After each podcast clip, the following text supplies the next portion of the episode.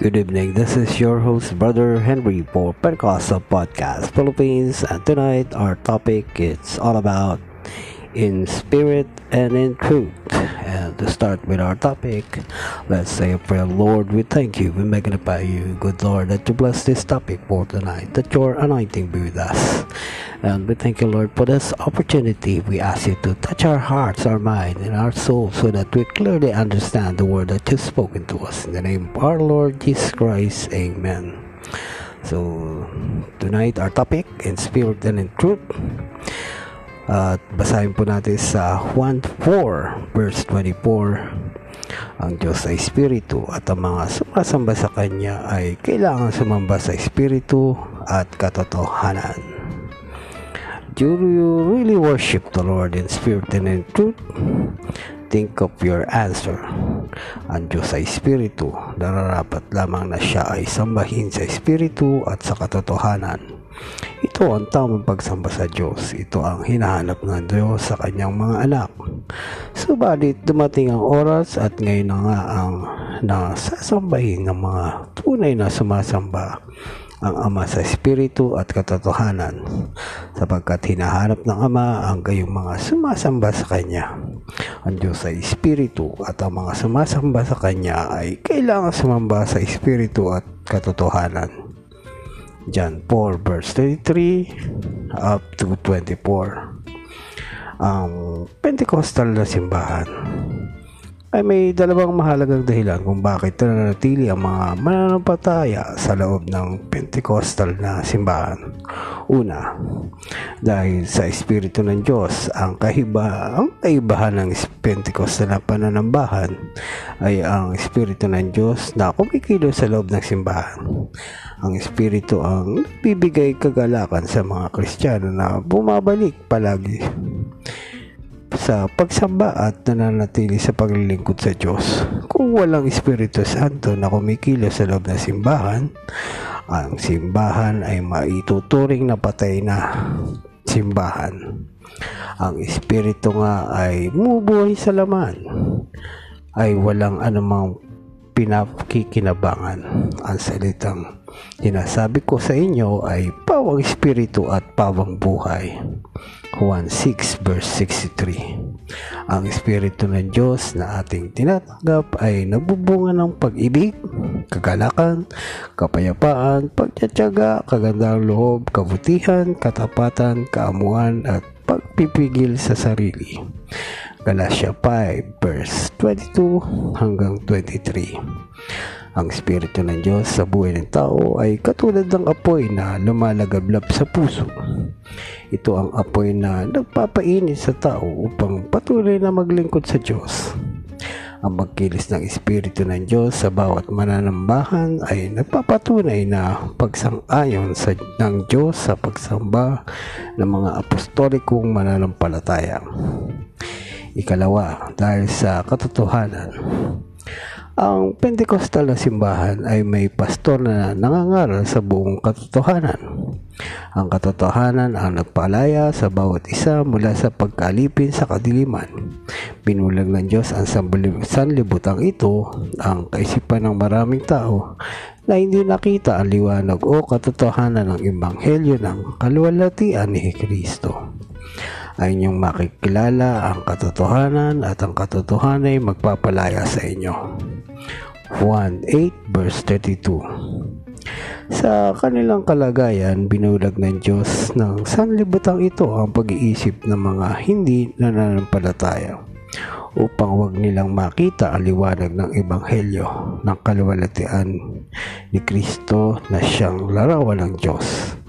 Ikalawang Korinto 4 verse 4 ang katotohanan na tinanggap ng bawat isa ay nararapat mahalin at isa pamuhay. Ito ang katotohanan ipinipangaral sa ating linggo ng bawat pastor sa loob ng Pentecostal na pananambahan. Ang katotohanan ang mabisang sandata ng bawat isa upang labanan ang pandaraya ng kaaway. At uh, there are two things that keep us connected to the United Pentecostal Church Holy Spirit and the sound apostolic truth. At uh, ano ang uh, ibig sabihin ng pagsamba sa Espiritu ng Diyos? Ang pagsamba sa Espiritu ng Diyos ay higit na ritual na ginagawa ng maraming simbahan. Ang pagsamba sa Espiritu ng Diyos ay nangahalugang pagsamba na may makapangyarihang pagkilos ang Diyos sa ating puso sa pamamagitan ng kanyang Espiritu. Ito ay kakaibang pagsamba sapagkat pinatutunayan ito ng kapuspusan ng Espiritu ng Diyos na may kasamang pagsasalita ng iba't ibang wika. At silang lahat ay nangapuspos ng Espiritu Santo at nangagsimulang magsalita ng iba't ibang wika ay sa pinagkaloob ng Espiritu sa kanilang salitain. Gawa 2 verse 4 Ang pagsasalita ng iba't ibang wika ay paglabas na patunay na ang Espiritu Santo ng Diyos ay pumasok sa puso ng tao ang iba't ibang wika. Ang iba't ibang wika ay makalangit na lingwahe na pinagkaloob ng Diyos sa lahat ng tananggap ng kanyang espiritu. Ito ay wika na hindi inaaral o galing sa tao. Ito ang wika ng espiritu ng Diyos na ipinagkakaloob sa lahat ng nagdanais nito. Ano ang mga nararapat maging ugali sa pagsamba? Ang mga susunod ay sila lamang sa mga nararapat na pag-ugali ng mga sumasamba. Una, maging excited sa araw ng pagsamba. Ang excitement ay bunga ng kagalakan ng tao. Ang kagalakan ay bunga ng Espiritu ng Diyos. Ang bawat isa ay dapat maging masaya sa panahon ng pagsamba. Hindi dapat mabigat sa ating puso ang pagtungo sa simbahan upang sambahin ang Diyos. Ang excitement ay palagi nawang mag-umapaw sa atin tuwing sasapit ang linggo dahil muli natin makakamtan ang biyaya ng Diyos.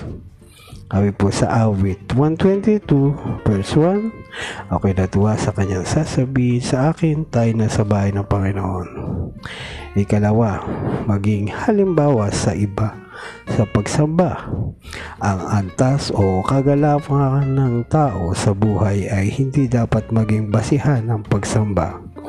Kahit ano pa man ang kalagayan sa buhay, mayaman o mahirap man, ang dalisay na pagsamba sa Diyos ay ipinapahayag mula sa puso ng mga mananamba. Ang tunay na apostolikong kristyano ay sumasamba sa Diyos ng buong lakas na may kasamang hiyaw ng kagalakan.